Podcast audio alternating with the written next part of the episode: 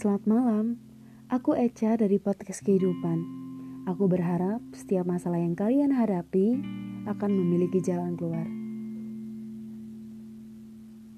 Seringkali kita merasa hidup ini tidak adil. Orang-orang di sekitar kita hidupnya terlihat begitu bahagia dan sukses dengan cara yang mudah. Sementara kita sangat sulit sekali menaiki satu tangga untuk memiliki hidup yang lebih baik. Jujur, rasanya masalah yang kita hadapi ini jauh lebih berat dari masalah orang lain. Padahal, sering kali kita melupakan bahwa sebenarnya tiap-tiap orang punya ujian dan masalahnya sendiri-sendiri.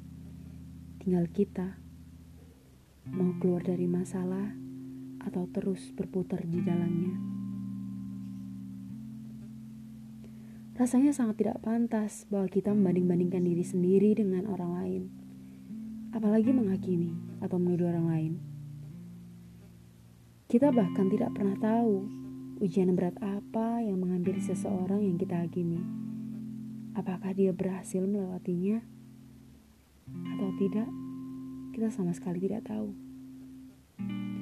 Mimik wajah tidak menjadi acuan orang sedang bahagia atau bersedih. Bukan berarti orang yang selalu menunjukkan tawa adalah orang yang paling bahagia. Bisa jadi ia sedang menutup semua masalahnya demi terlihat ia baik-baik saja.